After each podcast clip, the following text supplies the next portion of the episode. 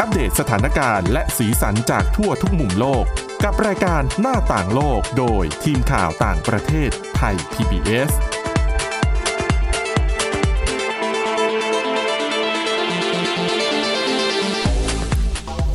สวัสดีค่ะคุณผู้ฟังต้อนรับเข้าสู่รายการหน้าต่างโลกค่ะ วันนี้นะคะเราจะมีเรื่องราวที่คิดว่าคุณผู้ฟังน่าจะสนใจนะคะ นั่นก็คือประเด็นเรื่องการยกหนี้กู้ยืมนะคะ ด้านการศึกษา แต่ว่าเป็นในสหรัฐอเมริกานะคะ จริงๆก็เอ่อช่วงนี้เนี่ยประเด็นเรื่องที่มีการเรียกร้องให้กยศยกหนี้ทั้งหมดเนี่ยก็มีการพูดถึงในประเทศไทย และจังหวะเดียวกันกับที่สหรัฐอเมริกา มีการประกาศ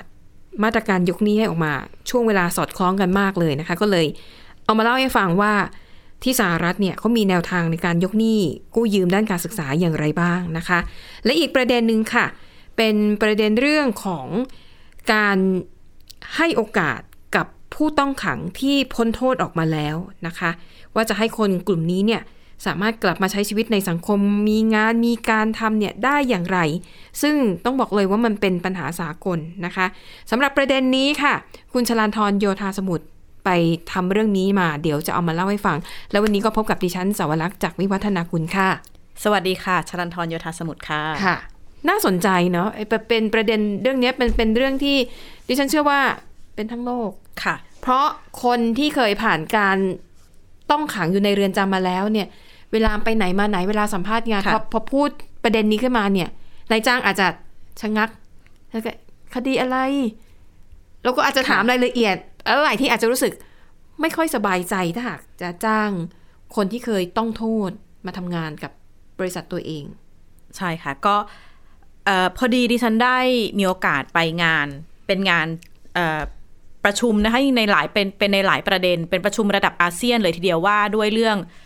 ความร่วมมือเพื่อการปฏิรูปกระบวนการยุติธรรม หลังจากสถานการณ์โควิด -19 ซึ่งในเวทีเนี่ยก็มีประเทศอาเซียนมาเยอะแล้วก็คุยกันในหลายประเด็น ไม่ว่าจะเป็นเรื่อง ไซเบอร์ครามอนาคตการวางกฎหมายสำหรับเมตาเวิร์ส ค่ะ อันนี้ไปไกลมากเพราะว่าก็จะมีกลุ่มเยาวชนมาคุยกัน เพราะว่าตอนนี้ในแต่ละประเทศอาเซียน ยังไม่มีประเทศไหนที่เข้าไปดูเรื่องนี้อย่างจริงจัง อืม ตอนแรกดิฉันก็งงว่าเอ๊ะกฎหมายอะไรยังไง เราก็จะมองไม่เห็นแต่ว่าพวกน้องๆที่เขาไปคุยเนี่ยเขาคุยกันว่า คิดดูสิว่าถ้ามีเมตาเวิร์สเนี่ยเข้าไปอยู่ในโลกเสมือนจริงเนี่ย ค่ะ แล้วถูกเอาความเป็นตัวตนไปใช้ อืม หรือว่าถูกละเมิดอะไร ค่ะ บางอย่างบนเมตาเวิร์ดทำยังไง มันไม่มีกฎหมายอะไรรองรับ อันนี้ก็เป็นประเด็นหนึ่งที่เขายื่นข้อเสนอให้กับผู้ที่เข้าไปร่วมประชุมก็เป็นระดับสูงของอาเซียนนะนะคะนี่ก็เป็นหนึ่งประเด็นแต่อีกหนึ่งประเด็นที่ ดิฉันก็คิดว่าน่าสนใจเหมือนกันก็มีการเชิญเอ่อผู้พ้นโทษอาเซียนนะคะ หลาย ๆ ประเทศเลยทีเดียว มีทั้งไทย อินโดนีเซีย มาเลเซีย สิงคโปร์เนี่ยมาร่วมพูดคุยกันว่า ค่ะ ความท้าทายความยากลำบาก การที่หลังจากที่เขาพ้นโทษมาแล้วเนี่ย แล้วจะกลับเข้าไปมีอาชีพ ไปใช้ชีวิตในสังคมได้ตามปกติเนี่ยมันยากง่ายขนาดไหนนะคะ ดิฉันเองได้คุยกับคนแรกเลยเนี่ย เป็นอดีตเอ่อเป็นผู้พ้นโทษนะคะ คุณบอมวรรณรัตน์หานรุ่งเรืองกิจ อืม ตอนแรกดิฉันเห็นก็ได้ได้คุยกับคุณบอม คุณบอมก็มีรอยสักเต็มตัวเลย ยกเว้น โอ้ ใบหน้า ค่ะ เต็มตัวเลย ค่ะ ดิฉันก็ไปถามคุณบอมว่าเป็นคำถามที่สื่อมักจะถามแหละว่า เอ้ยการกลับเข้ามาใช้ชีวิตยากขนาดไหน แต่ว่าคุณบอมถามดิฉันกลับว่า อืม เนี่ยพี่ถ้าพี่เห็น อย่างผมเนี่ยรอยสักเต็มตัวเลย ค่ะ แล้วมาขายขนมหรือไปเป็นบาริสต้าพี่จะซื้อไหม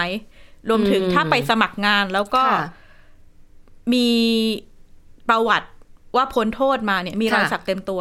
จะมีกี่ที่ ที่ ที่ ยอม จะ รั รับ บเขา ค่ะตต้องถามคุณชลันทรรอยสักเนี่ย มันก็จะมีแบบอาร์ตอาร์ตเป็นแนวศิลปะ หรือเป็นรอยสักแบบกลุ่มที่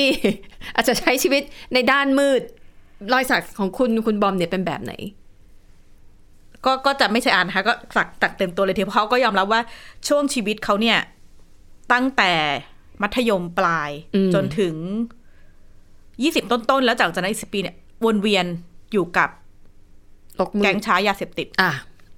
แล้วก็ ดังนั้นพูดง่ายๆ คือเห็นรอยสักเราก็พอจะคาดเดาได้ว่า ค่ะ เขาใช้ชีวิตอยู่ในสังคมแบบไหน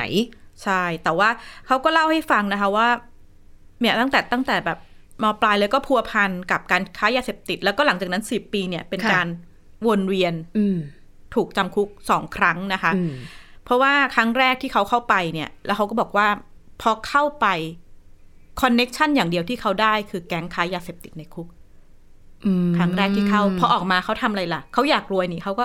ตั้งมั่นเลยเนี่ย เขาจะเอาคอนเน็ชันเนี้ย มาหา ไป เงิน ค้ายาเสพติด ซึ่งก็อันนี้ก็ต้องบอกว่าเขาบอกว่ารายได้ดีมาก แต่ว่า ค่ะ หลังจากนั้นก็แน่นอนล่ะ ถูกจำคุกอีกรอบหนึ่ง ค่ะ ในการถูกจำคุกครั้งที่สองนะคะเขาก็เล่าจะเรียกว่ากึ่งขำๆไหมเขาบอกว่าเนี่ยเขาก็เป็นคนอยากสบายแหละ อืม เอ่อก็เลยสนใจที่จะไปสมัครงานช่างสิบหมู่ ค่ะ ที่เรือนจำธนบุรีนะคะ เป็นเป็นที่หนึ่งที่ ค่ะ มีที่มีให้ทะเอ่อเสริมอาชีพช่างสิบหมู่ แต่ว่า ค่ะ เขาบอกว่าตัวเขาเองเนี่ย สมัครไปสี่ห้ารอบก็ถูกปฏิเสธ เพราะว่ามีรอยสัก อืม แล้วก็ในกองช่างสิบหมู่เนี่ยก็เขาจะมีนักนิเอ่อนักศึกษามาดูงาน ค่ะ คนนู้นคนนี้มาดูงาน เพราะ ค่ะ ฉะนั้นหนึ่งในปัจจัยที่มาเลือกเนี่ยก็คือต้องไม่ได้มีรอยสักนอกร่มผ้าเยอะขนาดนี้อะไรอย่างนี้ มอืม ก็ทำให้ถูกปฏิเสธแต่เขาบอกว่า ค่ะ ก็อาจจะถือเป็นช่วงเวลาเป็นช่วงเวลาที่โชคดีของเขาก็คือ ช่างสีหมูคนหนึ่งออกไปเขาเอ่อ ค่ะ ต้องการคนแล้วก็เจ้าหน้าที่ก็เห็นความสามารถ ค่ะ คือจริงๆเขาไม่ได้มีพื้นฐานด้านศิลปะอะไรมาก่อนนะคะ แต่เป็นคน ค่ะ ชอบ ชอบเขียนชอบวาดเขาก็ไปวาดรูปคำแบบเอ่อสะท้อนชีวิตตามกำแพง เจ้าหน้าที่ก็เห็นความสามารถสุดท้ายก็เลยไปให้เขามาสมัคร ค่ะ ทำงานช่างสีหมูเขาก็ได้เรียนศิลปะทุกแขนงเลยนะคะรอบด้าน อืม แล้วก็เล่าให้ฟังว่าจุดเปลี่ยนของเขาเนี่ยหลังจากที่ได้เรียนแล้วก็ภาพแรกที่เป็นจุดเปลี่ยนชีวิตเขาก็คือเป็นภาพโอ้ภาพพิคเนต ค่ะ อันแรกแล้วเขาก็บอกว่าเขาเขียนเสร็จเนี่ยใช้เวลา 6 เดือนในการเขียนภาพนี้นะคะ อืม แล้วก็เอ่อมีคนมาติดต่อขอซื้อ ค่ะ แล้วก็ขอมาพบตัวเขา อืม คือซื้อไปแล้วก็ขอมาเจอตัวคนภาพคนวาดภาพเนี้ย ค่ะ ราคาภาพเนี่ยขายได้ไม่เยอะหรอกสามสามพันภาพแรก อ้าวเหรอ แต่ว่า ค่ะ คนที่มามาเจอตัวเขาก็บอกว่ามาถึงแล้วก็ถามเขาเลยว่า วาดอีกได้ไหมวาดเท่าไหร่ซื้อหมดเลย ค่ะ แล้วก็ถ้าออกจากคุกเมื่อไหร่เนี่ย ไปทำงานกับเขา ไปทำงานกับเขา อืม เขาก็แบบ ค่ะ เฮ้ยมันเป็นจุดเปลี่ยนการที่อยู่ดีๆเขาก็ไม่ได้มีทาง คือไม่ได้มีว่าคิดว่าไม่มีอนาคตแล้ว เพราะการหายไปในคุกประมาณเกือบสิบปีเนี่ยคุณสาวรักษ์แล้วเหมือนเหมือนแบบออกมามนี่คือ ช่วงเวลา ตามไม่ ส่วน ทัน ใหญ่ แล้วนะ ของชีวิตเลยนะ ใช่ค่ะ อืม แล้วก็คือเขาก็รู้สึกว่า เออ มันเป็นการให้อะไรที่กลับมา ค่ะ เหมือนจะดูเล็กๆอะแต่มันเป็นจุดเปลี่ยนชีวิต ค่ะ เขา แล้วเขาก็เลยตั้งมั่นเลยว่า ออกจากคุกครั้งเนี้ยเขาจะไม่กลับไป อืม อยู่ในธุรกิจค้ายาเสพติดอีกแล้ว ค่ะ แต่ว่าเอาปฏิเสธไม่ได้คุณสาวพอออกมาเนี่ยเขาไม่มีทุน เพราะว่าอันนี้เป็นเสียงสะท้อนนะคะ จากคุณวรรณวัฒน์ว่า ระบบในไทยเนี่ย มี ค่ะ การให้งบประมาณช่วยเหลือ ตั้งต้นตั้งตัวทำธุรกิจเนี่ย แต่ให้เฉพาะผู้ที่จำคุกครั้งแรกเท่านั้น อืม แต่สำหรับคนครั้งสองครั้งสามครั้งสี่ อ๋อค่ะ ไม่ได้ ค่ะ อันนี้ก็เป็นเดี๋ยวอาจจะลองไปฟังเสียงสะท้อนของคุณวรรณวัฒน์นิดนึงนะคะว่า จริงเขาอาจจะต้องการความช่วยเหลือหรือมุมมองของสังคมอย่างไรบ้าง ค่ะ คือจริง ๆ แล้วอะเอ่อกรมราชทัณฑ์เนี่ยเอ่อนำวิชาความรู้หรือวิชาชีพต่างๆ ที่เข้าไปสอนในเรือนจำอะเยอะมากมากกว่านักเรียนปริญญาเอกนะจริงเยอะมาก แต่ถามว่านำมาประกอบอาชีพในโลกข้างนอกได้ไหม น้อยมาก ใช่ครับ น้อยมากเพราะว่าหนึ่งเลยโอกาสที่สังคมอะไม่ได้ให้การยอมรับอะมันมันไม่ได้เยอะมากมาย ใช่ครับ คือถ้าไม่มีวิชาจริง ๆ หรือว่าอ่าทางบ้าน ที่เวลาที่พ้นโทษมาแล้ว พี่ไม่มีเอ่อทุนทรัพย์จริงๆเอ่อส่วนมาก ผมให้ 80%เลยนะพี่ จะกลับเข้าไปใช้ชีวิตวนเวียนอยู่ ใช่ครับ จะจะจะอยู่อย่างนี้และสิ่งสิ่งที่อ่าอ่าอ่าผู้พ้นโทษพ้นโทษออกมาแล้ว อยากให้มีหน่วยงานพี่หน่วยงานที่รองรับ คือกฎหมายของประเทศไทยเนี่ย คือเขาจะค่อนข้างที่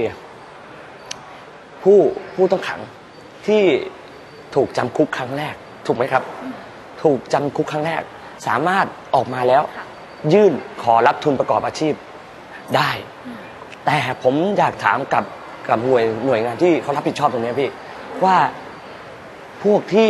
รอบสองรอบสามหรือรอบสี่รอบห้ารอบสองขึ้นไปอะ จะไม่สามารถกลับตัวเป็นคนดีได้เลยเหรอถูกไหมพี่ เพราะว่าเขาให้แต่อ่าผู้พ้นโทษรอบแรก แล้วรอบสองขึ้นไปก็จะตกกลายเป็นกากของสังคมอยู่แบบนั้น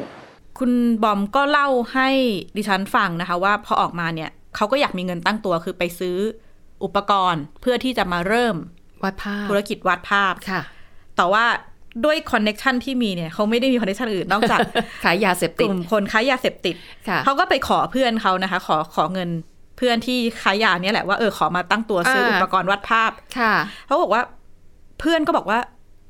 โอ้จะเอาไปทำไม ขนาดพวกที่จบศิลปะออกมาก็ว่างงานตอนนี้ไม่มีใครทำกลับไปค้ายาเนี่ยแหละดีแล้ว ชวนกลับมาทำงานอีก เขาบอกว่าตอนนั้นเขาก็แค่ช่างใจมากแต่ว่า ค่ะ สุดท้ายเนี่ยก็ตัดสินใจว่าไม่เอาไม่เอาเงินจากเพื่อนแล้วก็ ค่ะ ไปขอให้ลูกเนี่ย ซื้อโทรศัพท์ให้อันนึง ค่ะ ถ่ายภาพทั้งหมดที่เคยทำ ค่ะ เปิดเว็บไซต์เอ่อเปิดเพจ Facebook นะคะขี้คุกเขียนรูป อืมค่ะ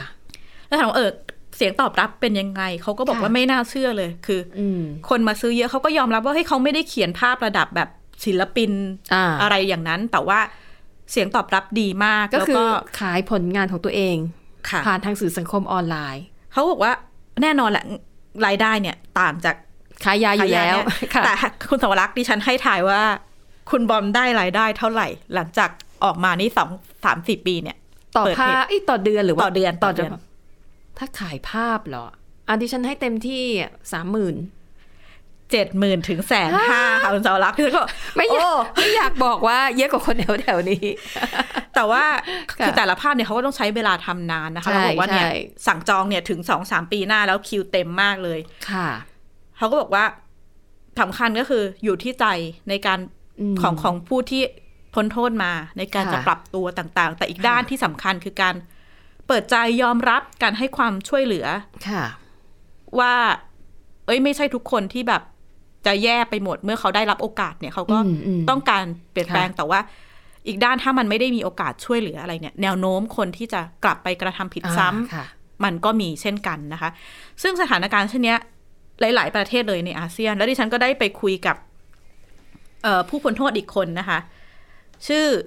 มอลลี่อเวฮาเป็นผู้พ้นโทษจากฟิลิปปินส์คนเนี้ย ค่ะ เป็นคุณแม่ลูกสาม อืม เธอก็เล่าว่าตอนที่ถูกจำคุกเนี่ยชีวิตค่อนข้างเศร้ามากเลย เพราะว่าเอ่อเธอบอกลูกว่าเธอไปเรียนต่อในคุก อ๋อแต่จริงๆก็คือ ลูกลูกลูกมีสิทธิ์ไปเยี่ยมได้ แต่ว่าเธอก็แบบน้ำตาไหล เพราะว่าทุกครั้งที่ลูกไปเนี่ยลูกก็ถามว่าทำไมแม่ ไม่ออกไปกับเขาล่ะ ทำไมต้องมาเรียนหนังสืออยู่ ทำ ที่ ไม นี่ ต้องมาเรียนหนังสือที่นี่ อืม เขาเธอก็สะท้อนว่าเศร้ามากแต่ว่า พอออกมาเนี่ย เธอก็เรียกได้ว่ามีโอกาสนะคะ ค่ะ ในการที่จะไปเปิดธุรกิจขายสเต็กของตัวเองในมะนิลา แล้วก็ ค่ะ ขายผ่านออนไลน์ อืม ดิฉันก็ได้ข้อสรุปหนึ่งว่าการเติบโตของแพลตฟอร์มออนไลน์เนี่ย มีส่วนในการช่วย ค่ะ สร้างฐานธุรกิจของพวกเขาค่อนข้างมาก แต่อีกด้าน อืม ก็คือ ระบบเอ่ออบรมต่าง ๆ เนี่ย ค่ะ หลาย ๆ ประเทศอาจจะไม่ทัน เพราะฟิลิปปินส์เองไทยเองเนี่ย อบรมสำหรับผู้ที่เตรียมจะพ้นโทษเนี่ยส่วนใหญ่จะมีอะไร งานฝีมือวาดภาพ ร้อยกระเป๋าปัด อ่า ซึ่ ทำ ง เฟอร์นิเจอร์ไม้ ซึ่งแน่นอนเป็นเป็นเอ่ออบรมอย่างหนึ่งแต่ว่าอีกด้านหนึ่งในเรื่องการการสร้างธุรกิจ อืม การใช้แพลตฟอ ค่ะ ร์มออนไลน์ต่าง ๆ ให้มันทันสมัย อัน เนี่ย เนี้ยซึ่งการเรียนการสอนในเรื่องนี้เนี่ยยังน้อยเกินไป ยังน้อยไป ค่ะ แต่อีกที่ที่น่าสนใจนะคะ คือสิงคโปร์ ค่ะ ดิฉันก็ไปคุยกับผู้พ้นโทษชาวสิงคโปร์คุณบรูซแมทธิวแต่คนเนี้ยดังมี t ิ k t o k มีจัดทัวร์อะไรน่าสนใจมาก ค่ะ ลุงสารักเขาเขาเขาออกมาแล้วเขานอกจากมี t ิ k t o k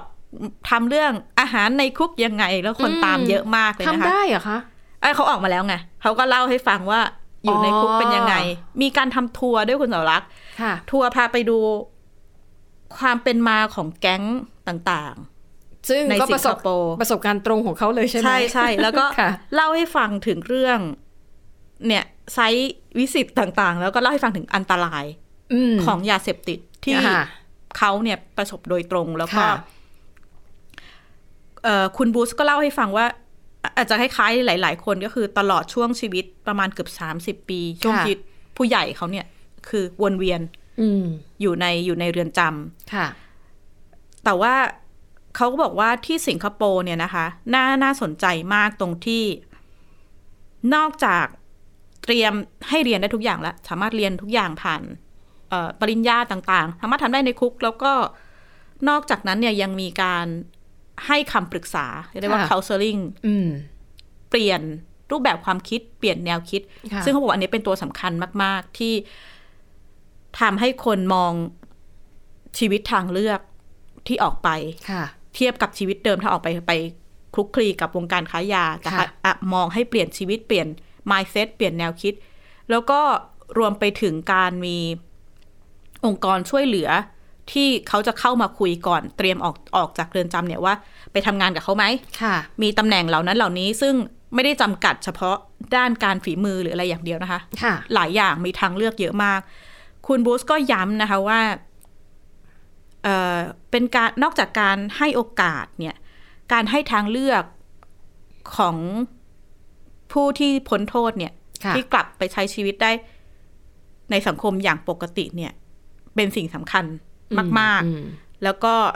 ทิ้งท้ายคือดิฉันถามว่าเอในมุมมองของคุณบุ๊ชเนี่ยในปัญหาเนี้ยมันมีเยอะในในอาเซียนก็มีเยอะ เขาก็มองว่าไม่ว่าจะเป็นประเทศไหนเนี่ย การเปิดใจยอมรับผู้พ้นโทษเป็นสิ่งสำคัญ อืม แล้วก็ทิ้งท้ายว่าสำหรับตัวเขาเองที่มีประสบการณ์ตรงพ้นโทษออกมาเนี่ย เขามองว่าหากสังคมให้โอกาสอีกครั้ง แน่ใจว่ากลุ่มคนเหล่าเนี้ยจะเป็นคนที่ทำงานแข่งขัน เป็นหนึ่งในคนทำงานแข่งขันมากที่สุด แล้วก็จะจงรักภักดีกับบริษัทหรือคนที่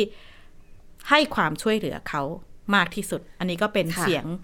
ตอบรับจากผู้พ้นโทษที่ฉันได้ไปคุยมานะคะ ในอาเซียนสองสามคน อ๋อก็น่าสนใจมากเลยนะคะ ก็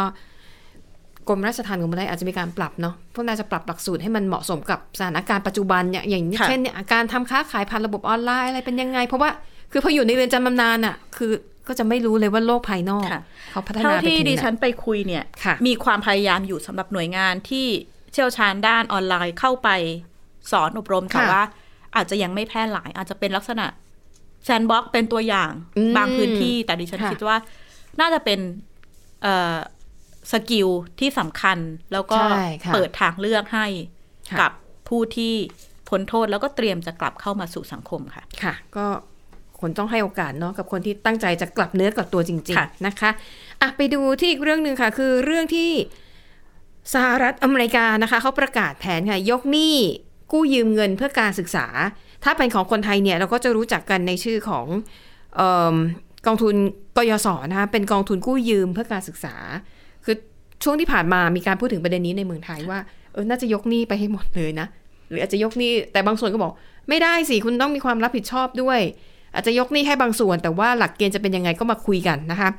และจังหวะพอดีเลย โจไบเดนประธานาธิบดีสหรัฐอเมริกาออกมาแถลงเองเลยนะคะ เรื่องของนโยบายอันนี้ เดี๋ยวเราไปดูกันเผื่ออันไหนที่มันน่าสนใจเนี่ยเมืองไทยอาจจะปรับมาใช้ได้นะคะ ที่น่าสนใจก็คือว่าแผนการยกหนี้ของสหรัฐเนี่ยเขาจะไม่ใช้วิธีแบบเหมารวม คือไม่ใช่จู่ๆประกาศยกหนี้นะคะ แต่ว่าเขาจะใช้หลักการโดยยึดเอาจากรายได้ของลูกหนี้ แล้วก็ ฐานะทางครอบครัวของลูกหนี้ด้วยนะคะ จริง ๆ นโยบายเขามีเยอะมาก ดิฉันเข้าไปอ่านแล้วอะคือ คือลดให้จนไม่รู้จะลดยังไงแล้วอะนะคะ แต่เขาจะเน้นไปที่กลุ่มคนที่มีรายได้น้อยแล้วก็ปานกลางจริง ๆ ทีนี้ประเด็นหลักที่กลายเป็นข่าวแล้วก็ได้รับความสนใจก็คือว่า หลักๆก็คือว่า ลูกหนี้คนไหนนะคะ ที่ยื่นภาษีแบบ คนเป็นคนเดียวเดี่ยวๆอะคุณเป็นคนโสดอะนะคะ แล้วปีหนึ่งเนี่ยคุณมีรายได้ไม่เกิน4ล้าน5แสนบาท ฟังดูเยอะเนาะ ค่ะ ก็คือตกเดือนละ3 7 5 0 0 0 บาท ฟังดูเยอะแต่ว่าค่าครองชีพในอเมริกา กับรายได้3 0 0แสนนี่ ในแต่ละเมืองก็อาจจะกินอยู่ได้ไม่เท่ากันนะคะ แต่เอาแต่ละเอาละแต่เอาว่าหลักเกณฑ์นี้ รายได้ปีหนึ่งไม่เกิน4ล้าน5แสนบาท จะได้รับการยกหนี้ทันที3 6 0 0 0 0 บาทนะคะ ค่ะ แต่ถ้าคุณเป็นคู่สมรสแล้วยื่นภาษี ร่วมกันในฐานะคู่สมรส หรือคุณเป็นหัวหน้าครอบครัว คือเรียนจบมาแล้วแต่ว่า ค่ะ ต้องมีภาระดูแล พ่อแม่ลูกอะไรอย่างเงี้ย แล้วรายได้ของทั้งครอบครัวรวมกันนะคะ ไม่เกิน 9 ล้านบาท ค่ะ คุณจะได้ลดหนี้สามแสนหกคือเท่ากันเท่ากับคนโสด ค่ะ นะคะ แต่ว่าในสหรัฐเนี่ยเขามีอีกโครงการหนึ่งค่ะ ชื่อว่าโครงการ Pell Grant นะคะ อันนี้เป็นโครงการเงินทุนให้เปล่าสำหรับคนที่ขาดแคลนอย่างหนัก ค่ะ พูดง่ายๆก็คือคือจนมากๆอะรัฐเนี่ยให้เปล่าเลย ถ้าคุณอยู่ในโครงการนี้อยู่แล้วนะ แล้วรายได้ต่อปีของคุณเนี่ยเข้าเกณฑ์อย่างที่เล่าไปนะคะ คุณจะได้ลดยกหนี้สองเท่า กลุ่มก่อนหน้านี้ได้ไป3ามแสนหใช่ไหมก็คือ ค่ะ ยกหนี้ไปเลย ค่ะ แต่กลุ่มเพลแกรนเนี่ยนะคะ จะได้ยกหนี้7จ็ดแสนสองหมื่นบาท คืออีกเท่าหนึ่ง นี่ก็คือเป็นความตั้งใจนะคะที่ต้องการที่จะเรียกว่าบรรเทาภาระหนี้ ซึ่งเขามองว่าโครงการนี้เนี่ย มันจะช่วยให้ลูกหนี้ประมาณครึ่งหนึ่งของทั้งหมดที่มีอยู่ตอนนี้ ค่ะ คือตอนนี้ลูกหนี้มีอยู่ประมาณ 43 ล้านคน และในข่ายโครงการที่ว่ามานี้เนี่ยนะคะ จะมีลูกหนี้ประมาณ 20 ล้านคน ปลดหนี้ทั้งหมดทันที ค่ะ เพราะว่าส่วนใหญ่เนี่ยหนี้ที่เหลืออยู่เนี่ยมันเหลือไม่ถึง 10,000 ดอลลาร์สหรัฐ คือไม่เกิน 360,000 บาท ก็เท่ากับเป็นไทยเลยจบ ไม่ต้องไปอะไรต่อแล้วนะคะ